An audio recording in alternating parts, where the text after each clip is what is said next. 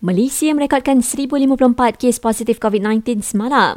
Ia naik sedikit berbanding lebih 900 kes kemarin, angka terendah dalam tempoh lebih setahun. Lebih 4,000 pesakit sembuh, manakala tiga meninggal dunia.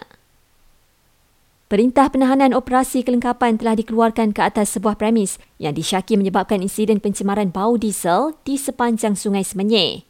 Menurut Jabatan Alam Sekitar, ia dikeluarkan selepas siasatan ke atas premis di sepanjang sungai tersebut. Lebih 400 kawasan di Selangor alami gangguan bekalan air tidak berjadual kemarin selepas loji rawatan air Sungai Semenyih dan Bukit Tampoi dihenti tugas akibat pencemaran. Menteri di Jabatan Perdana Menteri bagi Hal Ehwal Parlimen dan Undang-Undang berharap rang undang-undang anti lompat parti dapat diluluskan sebelum PRU 15. Jelas Datuk Seri Dr. Wan Junaidi Tuanku Jaafar, ia bagi elak ahli politik bertukar parti sehingga menyaksikan kejatuhan kerajaan sebelum ini.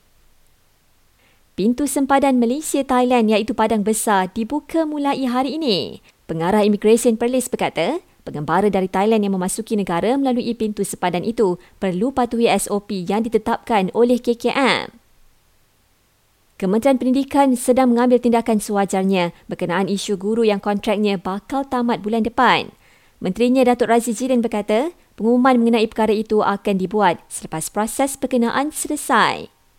Dan polis Kedah tahan dua remaja kerana menunggang motosikal dengan aksi berbahaya baru-baru ini.